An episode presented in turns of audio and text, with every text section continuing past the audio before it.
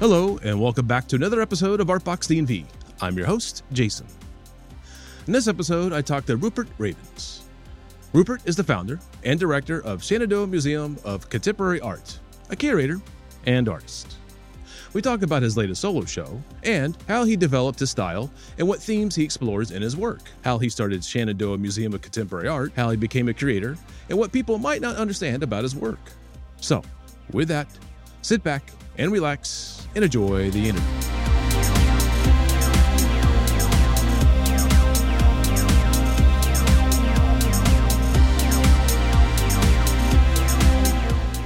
All right. Well, uh, officially, thank you, sir, for taking your time out to do this interview on a nice hot summer day here in the valley.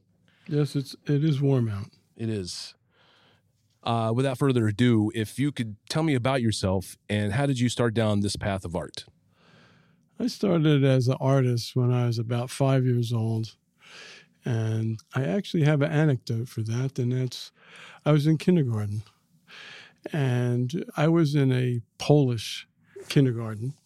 They had the kindergarten along with the first grade. So I basically went to that for two years. So I was in first grade for two years. So we had started reading. Yeah. And the teacher said, Today, you know, we're going to draw birds. And so most of the rest of the class is drawing these clouds with little V for the birds in the sky. Yeah. And and I'm drawing this, you know, eagle with its talons out and the wings and the big beak and and she comes over to me and she goes, "Ah, that's not a bird." And I looked at her and here I am 5 6 years old and I said, Yeah. "No, it's a drawing." But I responded to this. I got an adult to respond to something I did when I came from an age of you're to sit and not say anything when Right. you go out in company Right. or in public, you know. Then I continued that, and then I would do drawings at home, and my mom and dad would oh, have me come out and look at his new drawing, and I'd hold it up, and I'd get attention from adults. And as a child, that's you know, it's very powerful, It is very powerful and I and I continue doing that to this day. for adults and for kids now. Yeah, yeah. So from there, did you uh, continue a career of art during like your high school years, or did you deviate from that? Or I always made drawings and paintings, and you know, my parents got me watercolor sets, and and uh, then I went to a parochial high school, and I had a great art teacher. I mean, I did the bulletin boards, I did the movie sets, I did eh, you know the the drawings in the poem book and the yearbook, and and my art teacher said, you know, you don't you don't really belong here. You need to be in an art school. And she helped me put together a portfolio. And that's when I applied to North Carolina School of the Arts. uh, my and, alma mater, by the and got yeah, and got accepted there. We had 24 art students in my class when I was there. And it was a real renaissance of art in Winston-Salem. There was dancers, musicians, costume designers, design and production people, and it just opened up my eyes tremendously to all the arts right, and getting that uh, exposure. yeah, and actors, and so many of the people from School of the Arts went on to be, the, you know, lead in their professions. Yeah, I uh, I I could say the same. So. So from there, you basically uh, started this path, and you're you just no deviating from that, No, no, I didn't. and, you just it was it was a little tough for me. I went from School of the Arts to Rutgers. yeah and, and so I'm. I wanted to recreate that experience, and it was just a 180 degree turn. I But uh, uh, but then I ended up uh, having some great teachers. I had Leon Golub, and then got to know him. He was my teacher and my mentor. I also had Geoff Hendricks and Robert Watts, who were Fluxus. Also, the painter Joan Semmel. So I had this real eclectic, if you would you would might say, of, yeah, you could say of that. teachers. So, Yeah. And it was just through those experiences working with them and doing your work. And so, how did you kind of develop your voice then? Was it uh, something that you had been starting like all the way since high school, or is it something that you worked on during college, or is it something that you found afterwards? I always searched for things that were important to me and things that were related to my experience and what I would term my personal mythology. Because I realized I had this story to tell. And but, you know, and I kept all my paintings and drawings together, and I occasionally I'd look through them, Yeah. and I'd find this thread or this narrative of uh, this visual language that I was uh, developing. And as much as I would make a radical change to what I thought I was currently working on, Mhm. in a couple years, it like that was the natural thread that it was it was going down. And I, in the 80s, in the mid 80s to the 94, that was about my most prolific period. I created more artwork during that time. Then I got married, had two children, and there went the next 18 years of my life. I am not going to comment on that. but art was still there, though. It was, yeah. Yeah. I still did as much as I could, and I promoted uh, art to my my two boys. Um, and my, my son today is an incredible filmmaker in in Greenpoint, uh, Brooklyn. Wow, that's awesome. No, I mean it's through your experiences and influences that he found his path doing that. Well, he saw he saw he would come to my shows. I would have different shows, and I taught at different community colleges and colleges. So it was something that seeped into my boys' existence. And Right. then when they got older, they actually helped me when I started a gallery. My youngest son, Gavin, helped truck all the artwork down for a show we had in Art Basel in Miami when I had my gallery. Yeah. And he lived in New Jersey at the time. And he got to Miami and he's like, why do I live in New Jersey? then he moved down to Miami. He's been there ever since. Oh wow. I write for Dart International Magazine out of Toronto. I do my top 10 list for art fairs around the world. I've been to Basel in Switzerland, Miami, Chicago, LA, and the New York art shows. And Yeah. that's something that I love because it, I get to look at a lot of artwork and it really trains my eye and I know what's out there. It's, it's actually the best school that you can go to. Now, is it ideal for experiencing the context of the artist's work? Maybe not. And online viewing rooms, even less so. Yeah, I read that article that, and you're right. There is an, a major element that is missing when you're doing VR stuff. But because of COVID, I understand you needed to quote unquote survive, and it did kind of help get through things by having these fairs online. But you're right. At the end of the day, you're missing a lot. You, you're missing the integrity of the surface And of the any piece. of- yeah. And there's nothing like the ambient background sound Mhm. of walking through the tent and hearing the din of the birds flying in the tent or the air conditioner being too loud in one area or uh, collectors ogling over price of a piece and Yep. so it's it's an environmental thing. yeah it's that- almost like a carnival in a way it's like a I- real carnival first time I went down to Miami for Miami Art Week, I learned first and fast that visual fatigue does set in quickly. So I had to learn to pace myself because Oh, there's yeah. so much stuff and you get so overloaded. Well, after I'm there for the whole week, uh, if I'm still looking at work on Saturday or Sunday, I have this experience where everyone starts to look familiar. Hmm. Everyone in the aisles, you go, "Have I Yeah. met that person? Have I have I seen that work?" I've and then that- I know I've seen that work somewhere. Yeah. and the booths, they'll sell stuff and they'll put something else up. Right. And so they're constantly changing. So, and it's a real of the moment experience. Uh, But you see some of the true gems of masters or legendary artists that you may never get an opportunity to see anywhere else. To me, that's one of the benefits, like seeing a, you know, like a, a- Anselm Kiefer gem or Right. a Anselm Rayleigh or, you know, a great American master too.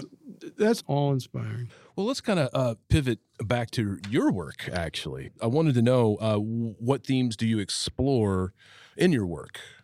Well, first of all, if you, you notice on all my paintings, there's a border. Yeah. Um, in most cases, the border is a metaphor for the electromagnetic spectrum, hmm. which is a limitation of our visibility into um, the world or our senses. And so that's one feature of my border, but another feature of the border, it is a right angled limitation, much like in a cartoon, you have a talking cloud or a thought cloud. Yeah. These ideas or images exist within the border. I don't want them spilling off hmm. into the border where they become an object, say like a chair. A chair doesn't have a border, it sits on the floor and you use it. Right. These are isolated ideas or images okay. that I want separated from our everyday object reality. One of the things that jumped out at me when I first saw it was that it is very colorful. You are not scared of using color. Nothing monochromatic here about it. No, I, but that's how our world is. And I'm responding to nature around us. I don't feel that we pay attention to the you know sensual invitation of flora and fauna um, because we're bombarded by advertisements by brands and by news clips and public radio shows that are telling us how to think. And you'll turn on a show and it'll present the data you know and wrap it up by the end of the half hour or the hour into yeah. here's how you should feel about this information and i think that robs most people of a true experience hmm. now i moved down here to virginia from east village and that was about seven years ago i never really experienced the changes of seasons in New York. It was oh, it's winter, oh, fall, leaves, it's uh, it's spring, a couple flowers. But living here on the Shenandoah River, I got to experience the day to day minute changes of the birds, the animals that came around during different times of the years the the new offspring the baby deer the you know when the groundhogs come out when the weasels come out uh, which insects come out when.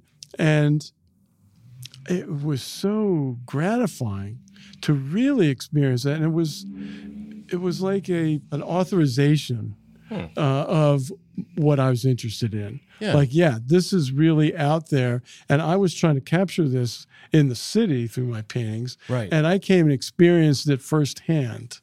So uh, that was really quite rewarding. So, this authorization, is it more an authorization to allow yourself or an awakening that you had for yourself? Uh, it's to allow yourself to have that experience and to have your authentic personal experience, which is uh, like I was telling you before, like a personal mythology. And we all have that. And so much of our education today is kids are taught to be workers and to be a good worker and to know your basics and perform your little trick and get your job. And here's how you relax you go to the games, you go to the movies, you go to the concert, and there's almost no time left for individuals to do some creative thing themselves. I want to push people that, yeah, everyone could be creative. Dive into it. I mean, look at some of these outsider artists, and those are the artists I like to curate into shows in my galleries and, and the museum because that's somebody that's obsessed hmm. with some idea and they may have a barn filled with things that they have obsessed over yeah and not even realize that that's artistic in nature, that they've delved into this, their concept and their investigation so deeply. For them, it's just their life. They don't envision it that it, you know, in air quotes, is art, right, uh, or has value outside of their own interests. I mean, if you look at Henry Darger yeah. out of Chicago, who was a janitor and came home every night and did these elaborate yeah. little uh, you know, cartoon vignettes on both sides of the paper and Yeah, they- didn't really have the experience or know the difference between little girls and little boys. He put Nope. genitalia on both of them. So it's, yeah. but it's fabulous work. You know, it's just, Well, yeah. When I first time I saw his work, my, my thought was that is this guy a little creepy? but you know, once you start really looking at it, he he created this world for himself. And like you just were talking about, he didn't even think to, you know, to kind of share it with other people. He just, this is something he did. It was just the world that he lived in. You know, he worked at the, you know, school during the day and he did this at night. yeah, yeah. You know, my work, I like it to be humorous. Um, I use representational imagery Mhm. so that if you're missing the context of the piece, you still have something that you can take away and enjoy. Like you look and say, oh, "That's a monkey dressed up riding a bicycle," or that that's a dog or Doberman with his ears clipped, and you know. Uh, but there's a you know that the title. tree the- blossom, so the the title Yeah. of my artwork, it's like the hint you write down for yourself to remember the password. So once you read that, it's the hint. So this the title of this piece here is a dog would if he could, Right. and he would brush his teeth, and that's why the toothbrush is floating in from the side, and the character of these two dogs they're the character of my dogs Right. but they're not the actual paintings of my dogs. But that's I had one very standoffish, and the other one was just loving, you know, right there Oh, in yeah. your face. And then, you know, uh, the dogwood flower is also a sign of Christianity and saving. And so, you know, dog would save his teeth if he could. So it's this, and it's stupid humor sometimes, you know? And I don't like artwork to be stuffy, high-browed, postmodern snideness in a way because a lot of postmodern art it draws you in to look at. It draws you in draws you in and then it pokes you in the eye because it has nothing to say. There's nothing there. And so i like to have layers of meaning layers of color but it's also not a whole lot of depth. There's the immediate foreground and the immediate background. So it's in a way, it's this compressed reality, much like a magazine illustration or something you would see in National Geographic. Uh, You know, for instance, uh, w- one of my favorite books were that the Time Life series of the Epic of Man, Oh, right. or the space, uh, you know, those space books, or the illustrations of the Book of Fishes. Like, those are the things that inspired me to paint nature around me. One of my favorite birds is the kingfisher. And I had this little booklet on birds, and it was just, you know, it's almost like Warren Zevon in the, you know, Werewolves of London. You know, here's the kingfisher, and, and his hair was perfect, you know. so, and, and the aquatic theme is uh, when I was in graduate school, I, got, I was really into uh, dolphins, and I learned about dolphins from, you know, John uh, C. Lilly, who uh, investigated dolphins, and actually he's uh, created the uh, sensory deprivation tank right. as a result of his um, studying dolphins because when they're at sea, half of their brain sleeps so they could still breathe as they move. And he wanted to figure out, well, what was that like being, you know, this sentient being with this massive brain in this floating water? He invented the deprivation tanks. And uh, I have one and I've used one, and it's just, uh, you know, you're floating in this water that's 94 degrees Yeah. and eventually you and you're in complete blackness and eventually you can't tell the difference between where the air begins and the epsom water uh, stops and so you have this sensation that you're floating in space and it's it's it's like becoming a master yogi meditator by shutting the door of the tank and getting in Yeah. because you have that kind of deep experience So I have to ask about this tank. So uh, do you have someone on the outside? uh, you don't have to Okay. uh, because you you go in for an hour, hour and a half. I've slept in my tank overnight. Four hours in the tank is equivalent to eight hours of sleep, and so it's very rela- relaxing because you're anti gravity. yeah. The Epsom salt allows you to bob and float in the water. Eh, There's only one small downside, and that's if you have little cuts. You know, the Epsom salt will sting you and distract you. So you put a little, you know, you put a little uh, baby oil or a little, you know, something on there so that it that sounds like a uh, it doesn't get that. So yeah, but yeah, it's and I I met John Lilly in Philadelphia at one of his lectures, and it just he again he was an incredible inspiration in sort of the path I took, and um, so my yeah my graduate thesis show is about dolphins, and I went up to Boston and swam with a dolphin in the uh, Wow.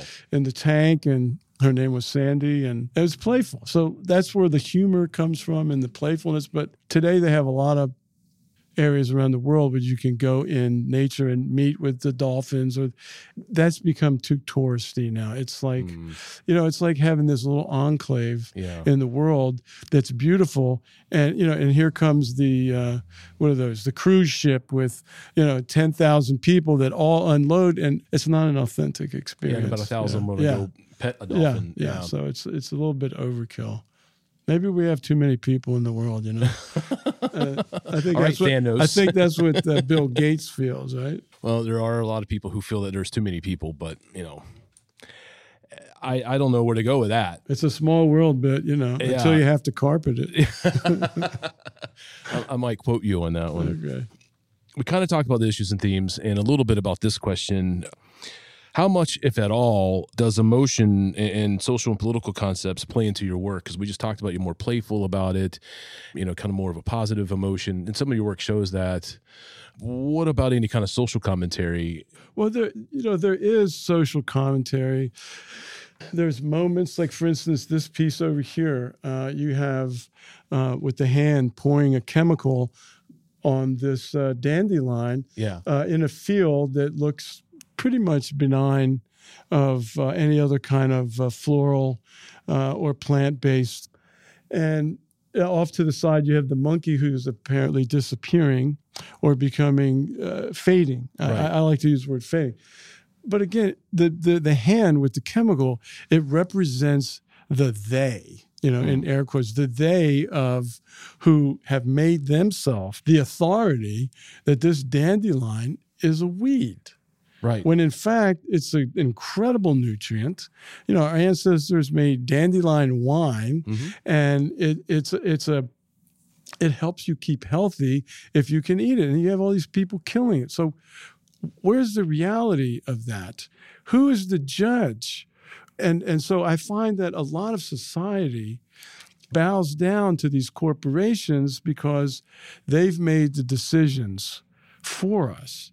And again, that takes your voice away. It does. And we're so busy in our contemporary lives, you can't do your civic duty. And so then, uh, beyond the civic duty, we've got people who go to Washington and they've turned that into a lifetime career when it was supposed to be you're just a representative for your community for few years. Yeah. not 38 40 years you know? So there's there's that too. Some of the other paintings like this piece no accident is it's sort of a setup of a frozen moment before an accident could happen. Like you would look at that and you say you project like the car could run over the dog and the, Right. the the truck could run over the continental and the whole thing's being projected by this device in the sky is life this um already preconceived solution or you know uh, simulation that is already pre-planned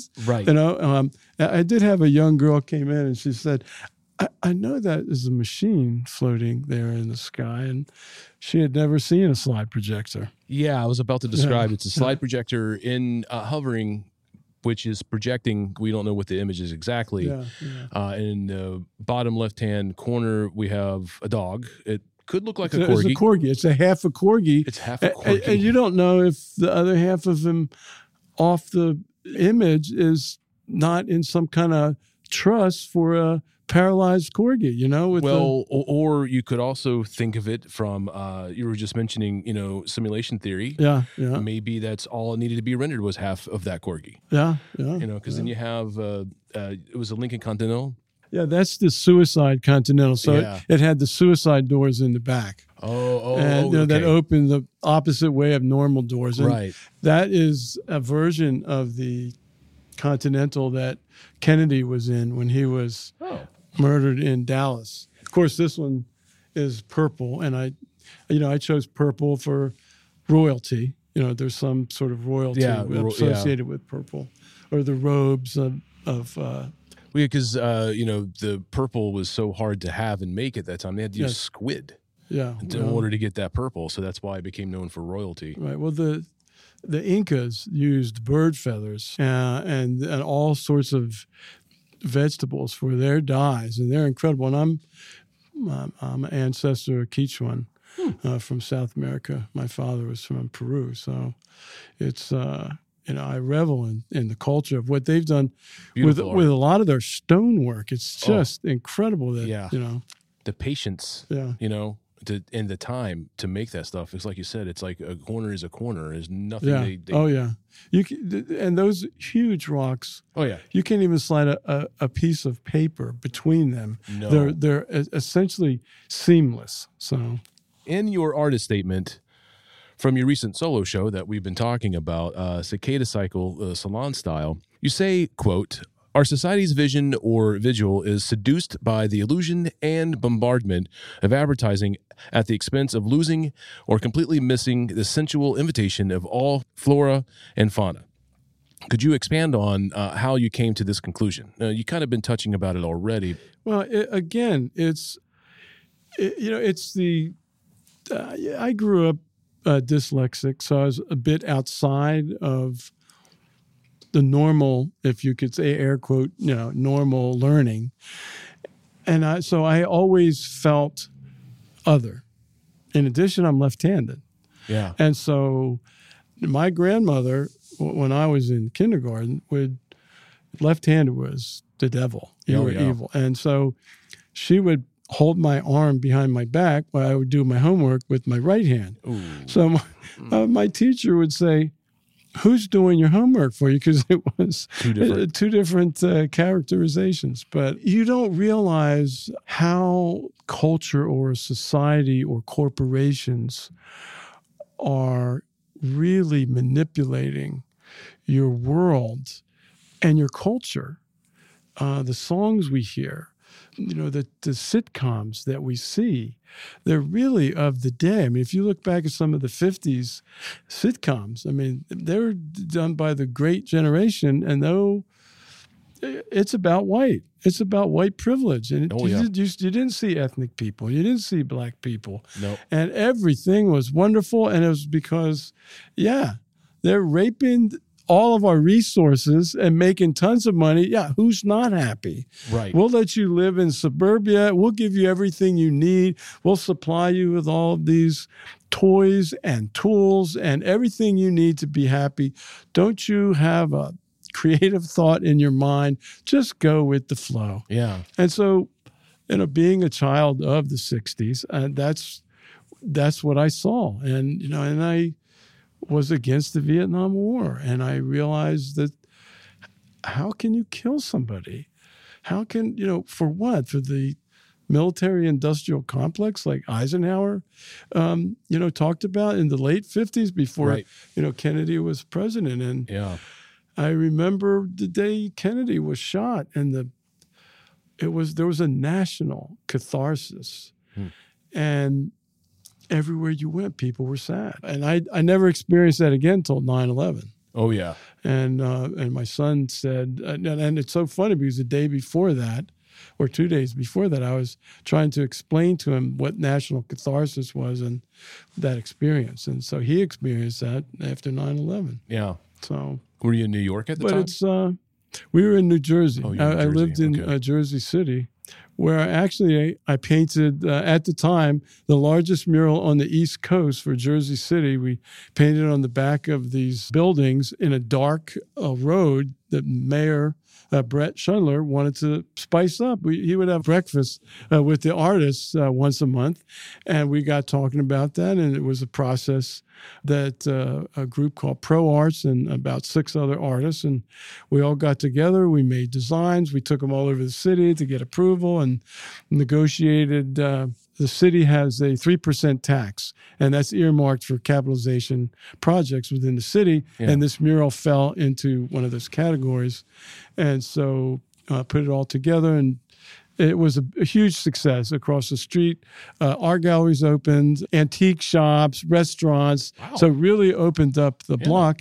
And in addition to that, the mural was featured in the movie Bad Company with uh, uh, Anthony Hopkins and Chris Rock, and Chris Rock walks almost the length of the of the mural, and it's, so, so your murals in a movie. So it's so it's uh, preserved for posterity. Wow, that pretty cool achievement there to stick with it, get it organized, have that vision to get other people to get on board with you that takes a lot of work. Hats off. I mean, I'm physically well, taking as, my hat uh, off. You know, as a result of that, New Jersey Monthly Magazine uh, selected uh, myself and uh, one of the other artists as the uh, top 50 uh, people in New Jersey for that year. So that was that was a nice feather in the cap. Yeah, kudos. That's that's awesome. It's your hard work paid off. Yeah, yeah.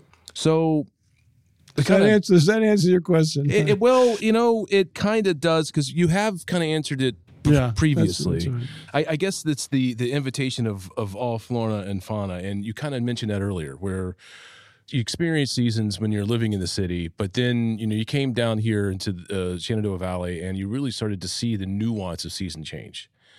When I read your artist statement, and, and it made me think of to ask this question because it, what was it that changed? And you kind of answered that earlier, right?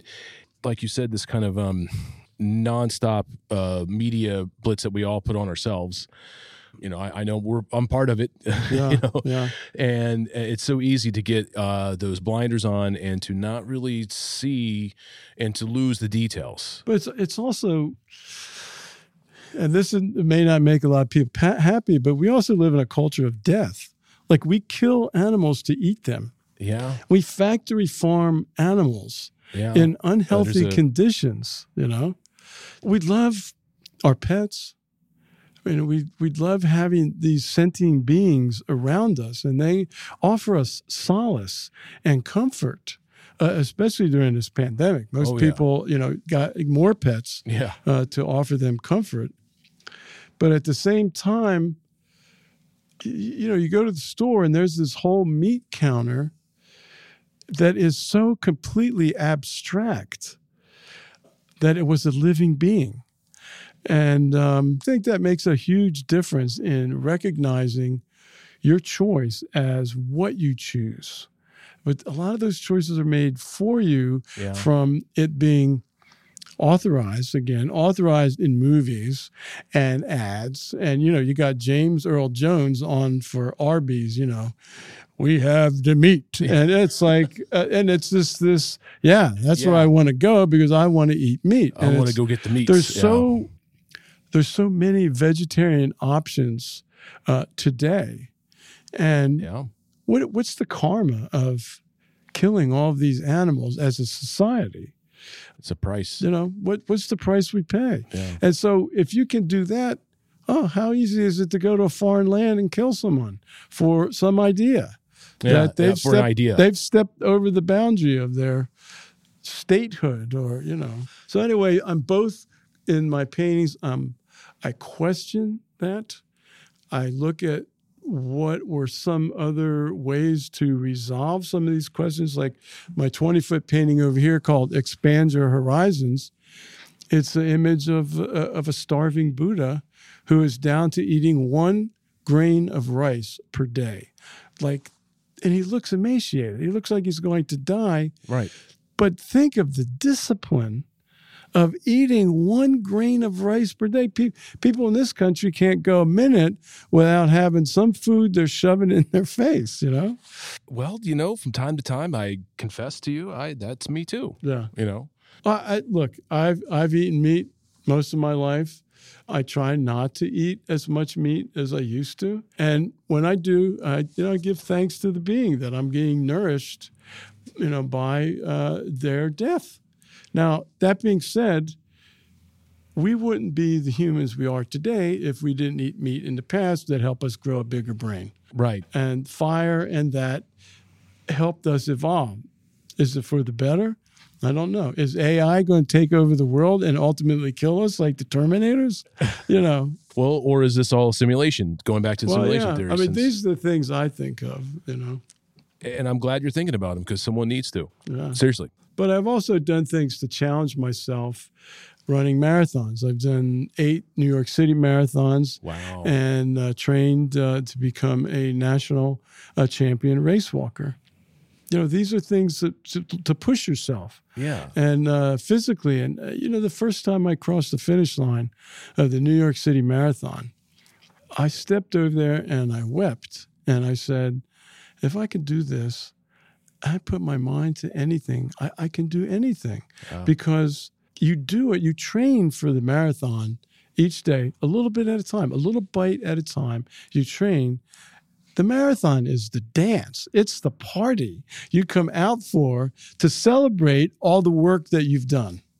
And um, so, yeah, I, I ah, don't make me cry. No, I'm not. I'm not going to try to make you cry. So, uh, well, this question may make you cry, and Uh-oh. um, as you know, I, I like to occasionally ask philosophy questions, and uh, this is more about the like aesthetics of art and things like that. In that frame, that's where I'm coming from. Okay. And once again, this is no right or wrong answer. This is your opinion. You know, Okay. could the viewer be interested in your work for its meaning and be entertained by it? Why or how? Hmm. Well, again, I use representational images to draw the viewer in so that if they miss what I'm trying to say conceptually, and, and, and really what I've been trying to do with my work is put this luscious, sensual visualness on conceptual idea. Because we know most conceptual work is dry to the bone like a desert. And it's like, here's the concept, that's it, you know? Uh, so I'm always thinking of that. And it's for me, a painting or my curated shows, it, it's all about the experience. I want people to have an experience, whether that experience is good or bad. They're having an experience. They may remember that. It may stick with them. You know, when you listen to a jingle on an ad or a radio and you don't like it, you know every single word of that jingle. You know every single note of that jingle Yeah. because you want to remember what you don't like. But if you have a favorite song and it's rocking out, you don't really capture all the words and because it keeps you coming back. And so that's what I like to have in my paintings is this coming back effect where it keeps giving. Yeah. It's not like, oh, it's a one liner and the joke's over because there's still other things to come back for. The texture of the paint, the way the background is applied, a fluorescent border, an electromagnetic spectrum, uh, dulled, uh, bright, uh, diminished, Yeah. uh, grayed out. It- you know, there's all these uh, different elements that I try to utilize to, to keep it fresh. And I actually am quite happy to see that some of these works here are over 30 years old, and I think they still hold their presence today. Now, I have identified with the pictures generation, which is a lot of work of the artists uh, in this uh, from probably around 72 to 84. Mhm. Um, there was a show curated by Douglas Crimp at the Met called The Picture Generation. Now, they've put um, some artists into that category that I don't think should be, and some weren't included. So it's, but widely, um, that's sort of who I identify with. And, uh, you know, one of my favorite artists is uh, Neil Jenney.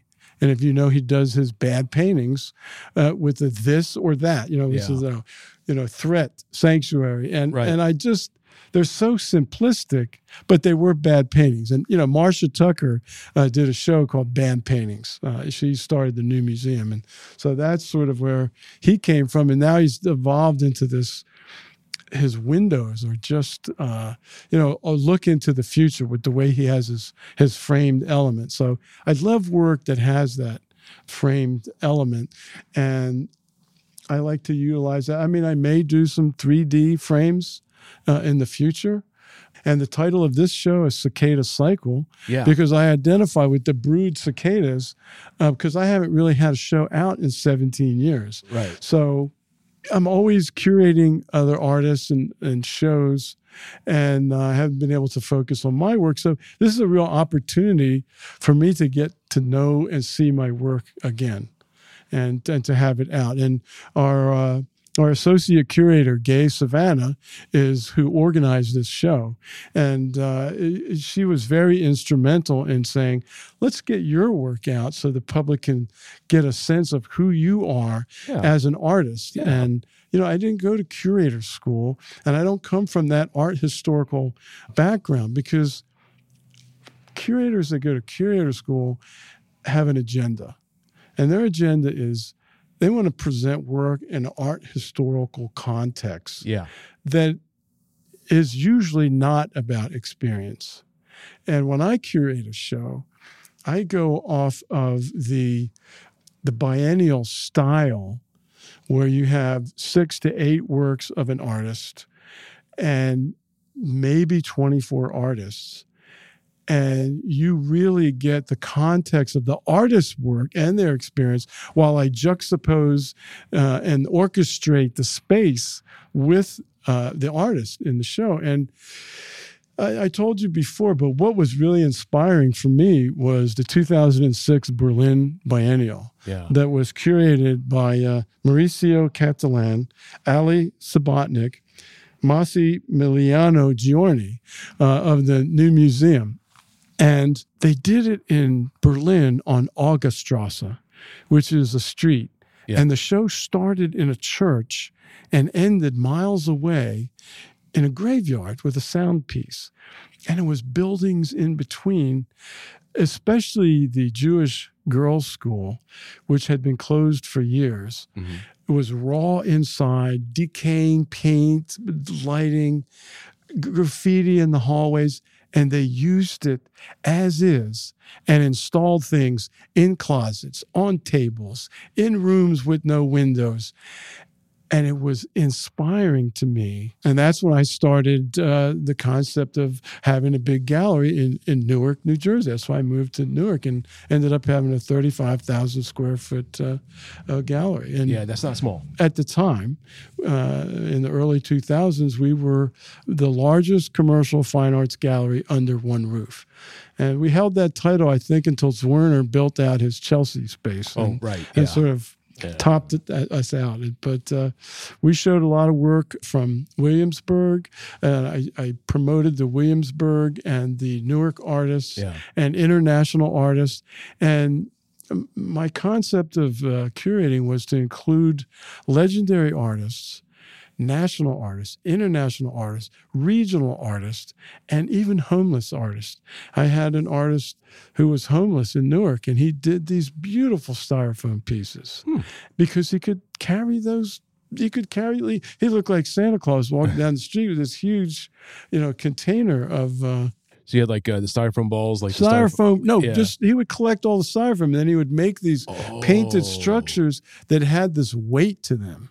They had real weight. That was the first show I curated. Was called Newark Between Us, we, and I did it in a thirty thousand square foot floor that was in the, the National Newark Building, Okay. historic building, and they demoed the floor. So it had no lighting, it had no wall covering, it had no floor covering. It was raw, and I put up construction lights and bunched them together and had this incredible show. And that's sort of what really put us on the map.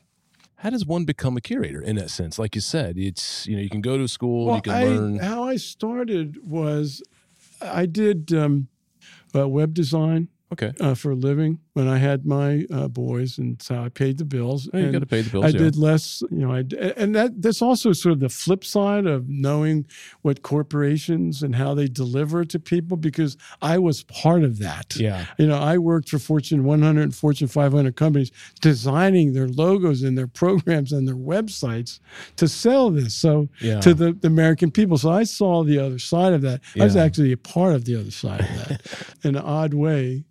But uh, my friend uh, Stevie McKenzie, who is uh, a printmaker, and as a matter of fact, he is in the Guinness Book of World Records for the largest print ever made. It lays down the paper on a street, and then you do the uh, all the oil on there, and then you make your print, Yeah. and then you put the paper down. And he has this uh, like a roller, like a concrete uh, Right. roller that with a gas a diesel engine on, or whatever, and he rides over that and it prints on the paper. So he invited me to Newark and said, you know, the Arts Council needs a uh, someone to, to run the open doors program for the artists. And so I started working in Newark and saw the opportunity to curate a show.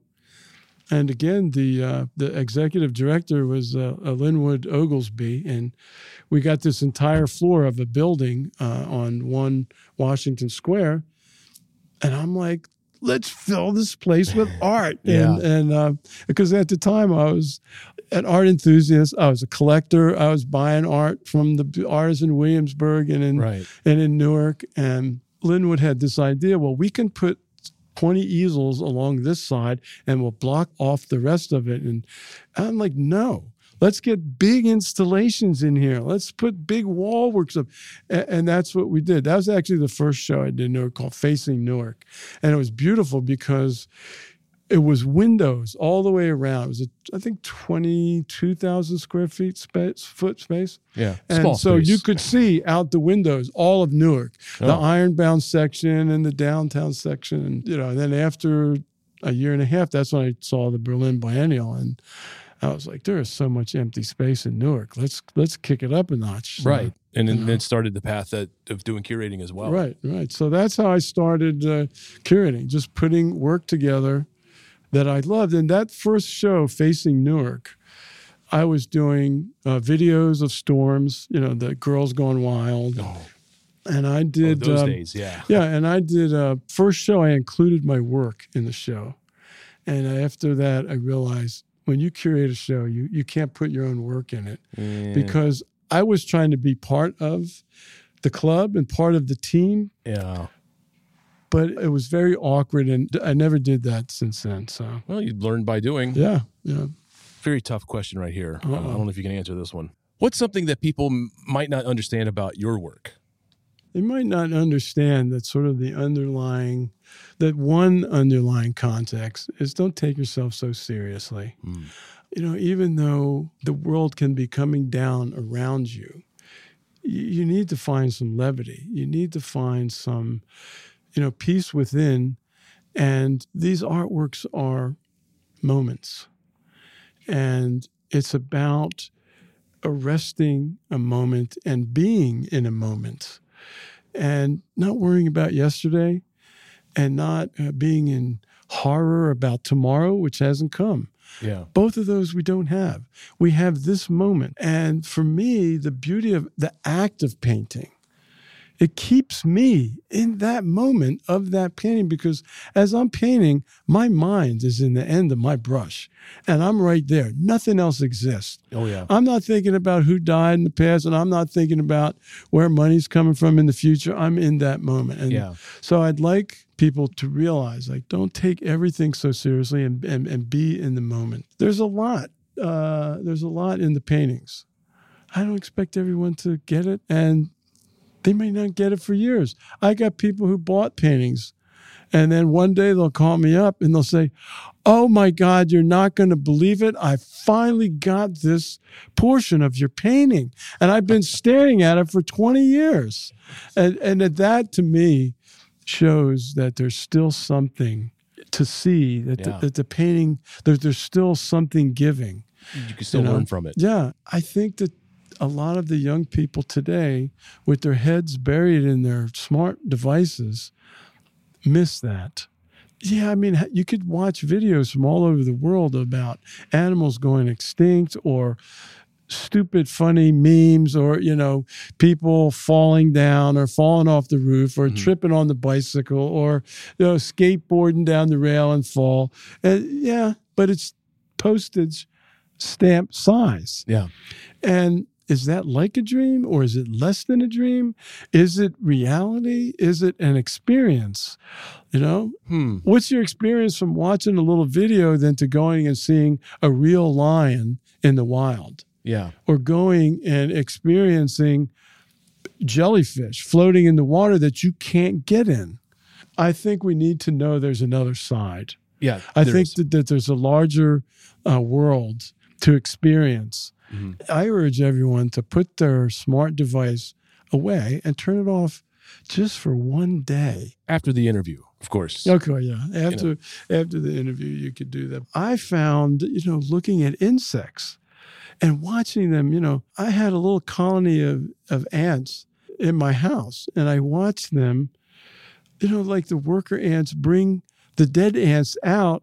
eh, They'd walk around for 20, 30 minutes to find a spot to drop the body. And so, you know, I would leave little morsels of apple and little, you know, I, I egged them on so, so they would enticing. stay there Yeah. because I, I wa- watched it. They became my, my little friends. I mean, that, that's what I did during the pandemic.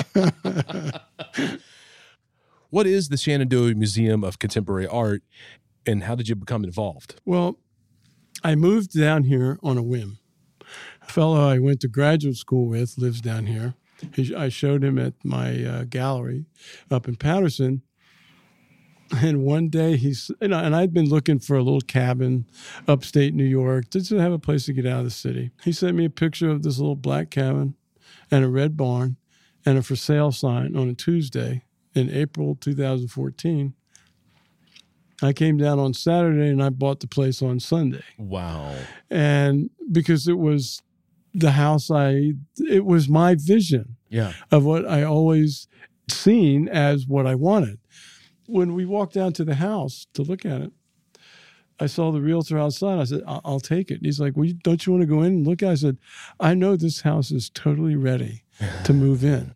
He said, "Well, in fact, it is, but why don't you come in and look at it anyway?" So I, I did that. But every house I'd looked at upstate New York, the barn needed to be torn down, the foundation needed to be fixed, or Yeah. the the drainage, um, sewage drainage had to Oh, be fixed, or the right. roof. There was always something, or it was too close to the highway, and the driveway needed to be moved. And this was perfect, isolated little uh, area on the Shenandoah River in a little community, and usually only the mail truck comes by. So I said, you know, uh, I had my gallery in Paterson at the time. I moved there. I was tired of driving back and forth from the East Village to uh, Paterson. Yeah. And I had moved there right by the Great Falls, which is a national park within the city. and they closed the park for four years of renovation. So I thought, well, maybe I'm done. Cabin came up, and I thought, I need a break. Let me take a break. So I moved down here, moved everything. In the interim, though, I also had a uh, there was a fire in the building where I was in Paterson. I had all my things in storage. I lost a lot of artwork, a lot of Mm. paperwork, a lot of my library Yeah. because the water had come down from the floors above from the firemen Yeah. and the sprinklers.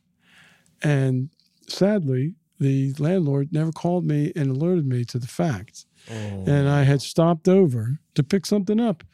And I went down the steps into my storage and stepped in water, and I thought this smells a little damp, and the lights didn't go on, and I took my phone and shined it around. There was black mold, boxes were collapsed. It was that it was it was a nightmare. So Oh, I would have been I got the uh, the cabin. I thought, well, I'll just move down here, and I cleaned all that up, moved down here, and took a much needed break from doing both of my galleries. Uh, Rupert Raven's Contemporary in Newark was we were there for seven years, seven eight years, and then I was in Paterson for a year and a half.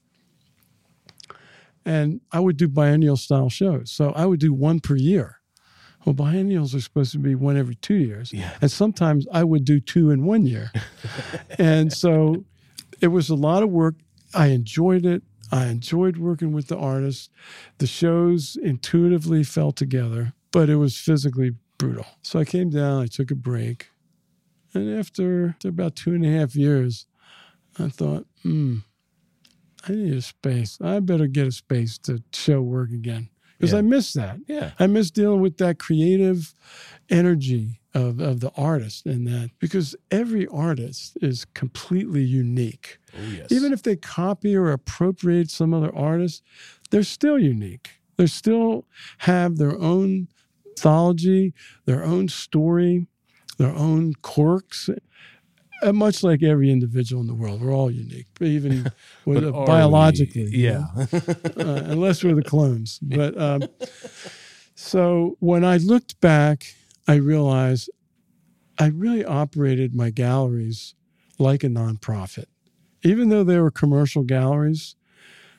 The, the some of the things we did were very much like a nonprofit. So I thought there isn't a huge collecting community here in this area. So let me open up a nonprofit, then I can get some more grants, and uh, I'll start a museum. So I did that in October 2017 and found a space over in Strasburg in uh, early 2018. And I pulled together the first show. I mean, we had about, I think it was about 5,000 square foot space. And it was an old in an old section of the Borden's lumber yard. So I pulled together a show out of my collection and a couple local artists and just threw up a show and and so everyone loved it. And then I did the, the Strasburg Biennial throughout the town. And we had multiple locations, including the gallery. They gave us the old water treatment plant, and I had uh, work by Yoko Ono in there and other artists.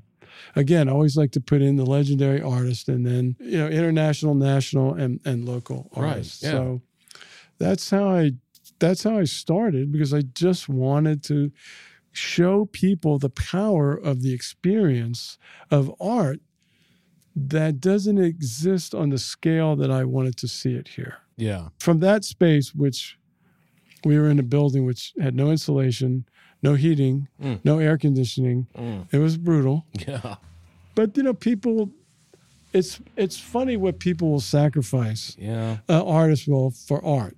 So we lost that space uh, right before, right before COVID, actually, and so it sort of all worked out because it, it- when COVID came, we would have lost the space anyway. Mm.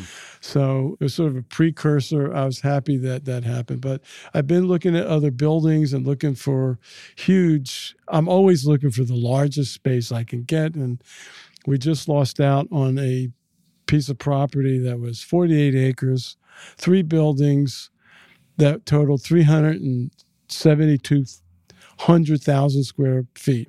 And the building in the back was 120,000 square feet Jeez. with a crane in it. I mean, I could have craned in like some Richard Serra sculptures or some huge sculptures. And Yeah. but as soon as I would become interested in properties, like all of a sudden, th- these are this is a small town. People, other people start to get interested, and then people come by. They from out of town, they bought it. So I lost the opportunity, but Oh. it could have been a great space. Right now, that's where I am, looking for a space and the possibility, and also realizing that people really need to be educated into what fine art is and to have the experience. Education, yes. I think it's more about the exposure. The more exposure you give to them, to Well, the f- yeah, the, the more experience and the fun. I mean, Right. I I wanted to have Nick Cave performance with the horses. yeah, I think that would go over big here. Where the you know it's, Yeah, two dancers make up one horse, yep, and then they have the music, and then they separate, and it's this sort of tribal thing. And he makes all those sound costumes. It's oh yeah, he does all they're just it. tremendous. Yeah. But I didn't. I wanted to get him for the Strasburg Biennial, but the piece was at that time in Australia, so Oh. we couldn't. We couldn't. We couldn't have them. But my concept was to make uh, a museum like MASS MoCA, which is in North Adams, Massachusetts, Right, yeah, here. So sort of a mid-Atlantic version of that that would become a destination, you know, area for local businesses, uh, a, a brewery, a restaurant, you know, like a real destination. yeah, in in a, a community kind of meeting center, places like right. that. yeah. Exactly. Yeah. Exactly. So let me uh, ask this question. It's the last question. What advice would you give to your past self and to other artists? That's a good. That's a very good question. Because hindsight is always twenty twenty. I, I would say, I would tell myself and other artists is to really pay attention to the signals they're getting from themselves, the intuitive signals or the gut feeling, yeah, and follow those feelings. Because in most instances, I denied those feelings, and they would come back to bite me. Often to great, you know, I suffered tremendously as a result of it. And if I had just paid attention to that intuition, of course, that being said, all of those elements of my life made me who I am today. So, is that the right advice to give? You know, I don't know. But I'd like to see people be more aware and more responsible for the decisions that they make in their life and their choices. Yeah. And for artists not to question their investigation and to go as deeply as they want in one subject or you know i i, uh, and i've also taught graduate school students you know I've, I've i've i've helped them with fabrication i've helped them with thesis mm-hmm. writing and critiques of their work. And I would also say go look as much work as you possibly can and read, read books.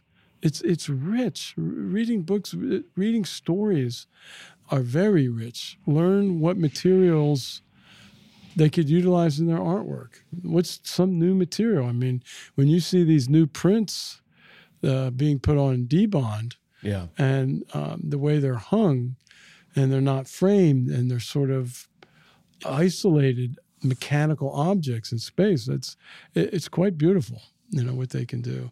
And there's also, you know, today NFTs and oh, yeah. there's uh, you know digital work. I mean, there's just so so many options today.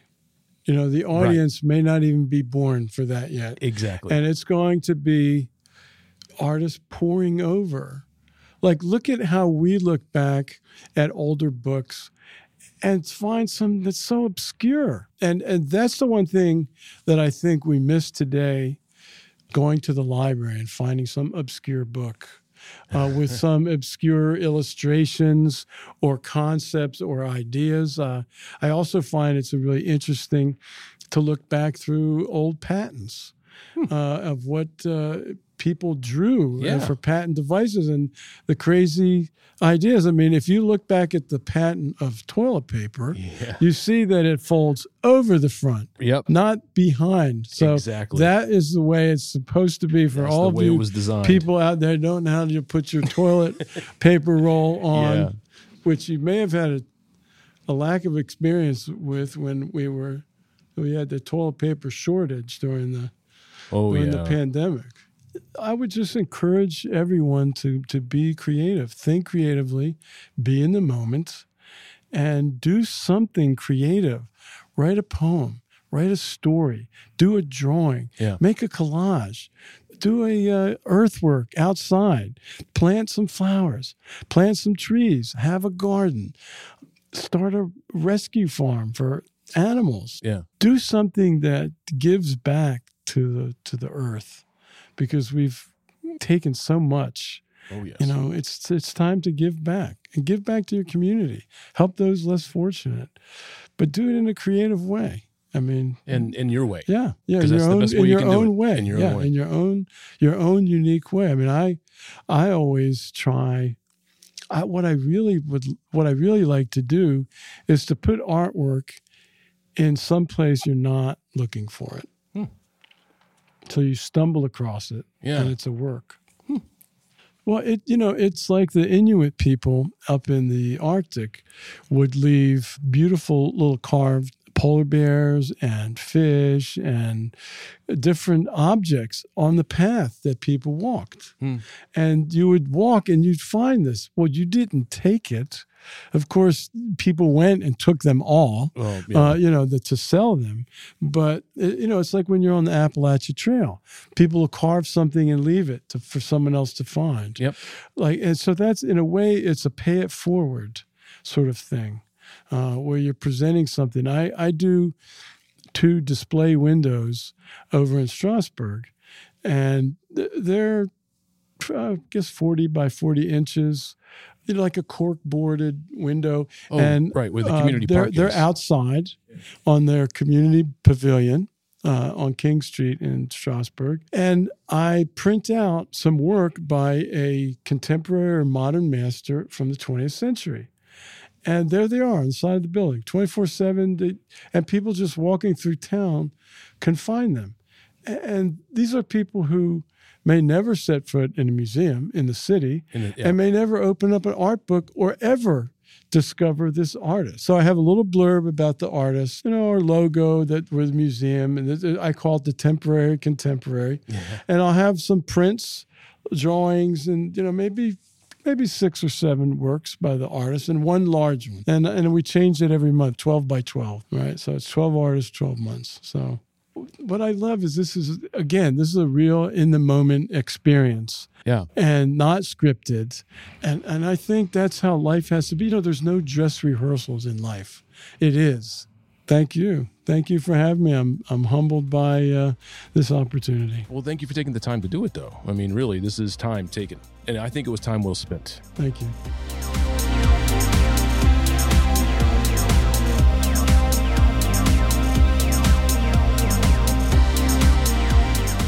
I want to say thank you to Rupert for taking the time to do the interview. If you want to learn more about Rupert, head on over to design.next.us. That's design.nexxtus and next.us. To learn more about Shenandoah Museum of Contemporary Art, head on over to shenmoca.org. That's S H E N M O C A dot O R G. To hear past episodes of Artbox, go to the website at artboxdnv.com. ArtboxDNV is on Instagram at, you guessed it, at ArtboxDNV. Until next time, thank you for listening.